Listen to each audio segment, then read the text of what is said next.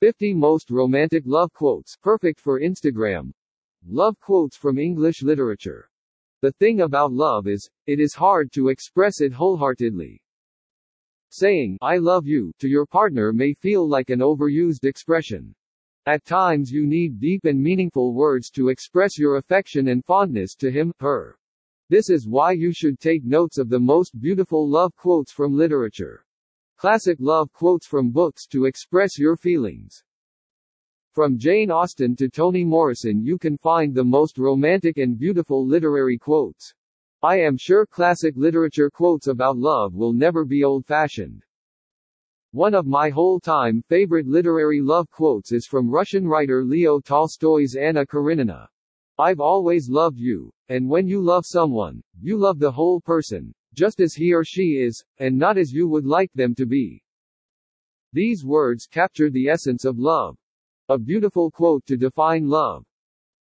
So if you are looking for some inspirational romantic literature quotes I'm here to help.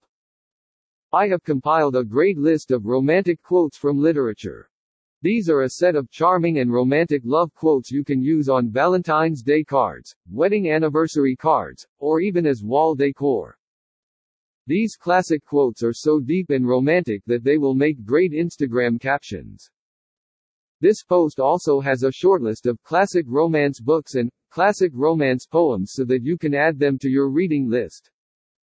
So now, let's get started with 50 classic love quotes and books from famous authors and poets.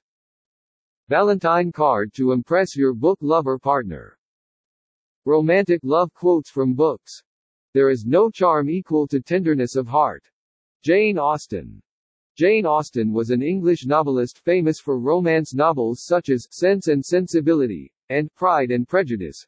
Most of her characters represented the upper middle class from the early 19th century. He's more myself than I am. Whatever our souls are made of, his and mine are the same. Emily Bronte.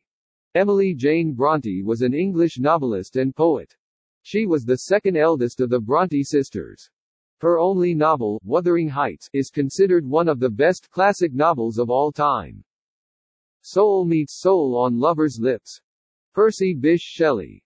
Percy Bysshe Shelley is considered to be one of the best lyric poets of the English language. Some of his most famous works are Ode to the West Wind, To a Skylark, and The Mask of Anarchy. Love ceases to be a pleasure when it ceases to be a secret. Aphra Behn. Aphra Behn was an English playwright, poet, and fiction writer. She is considered to be a literary role model for women authors as she was one of the first women professional writers.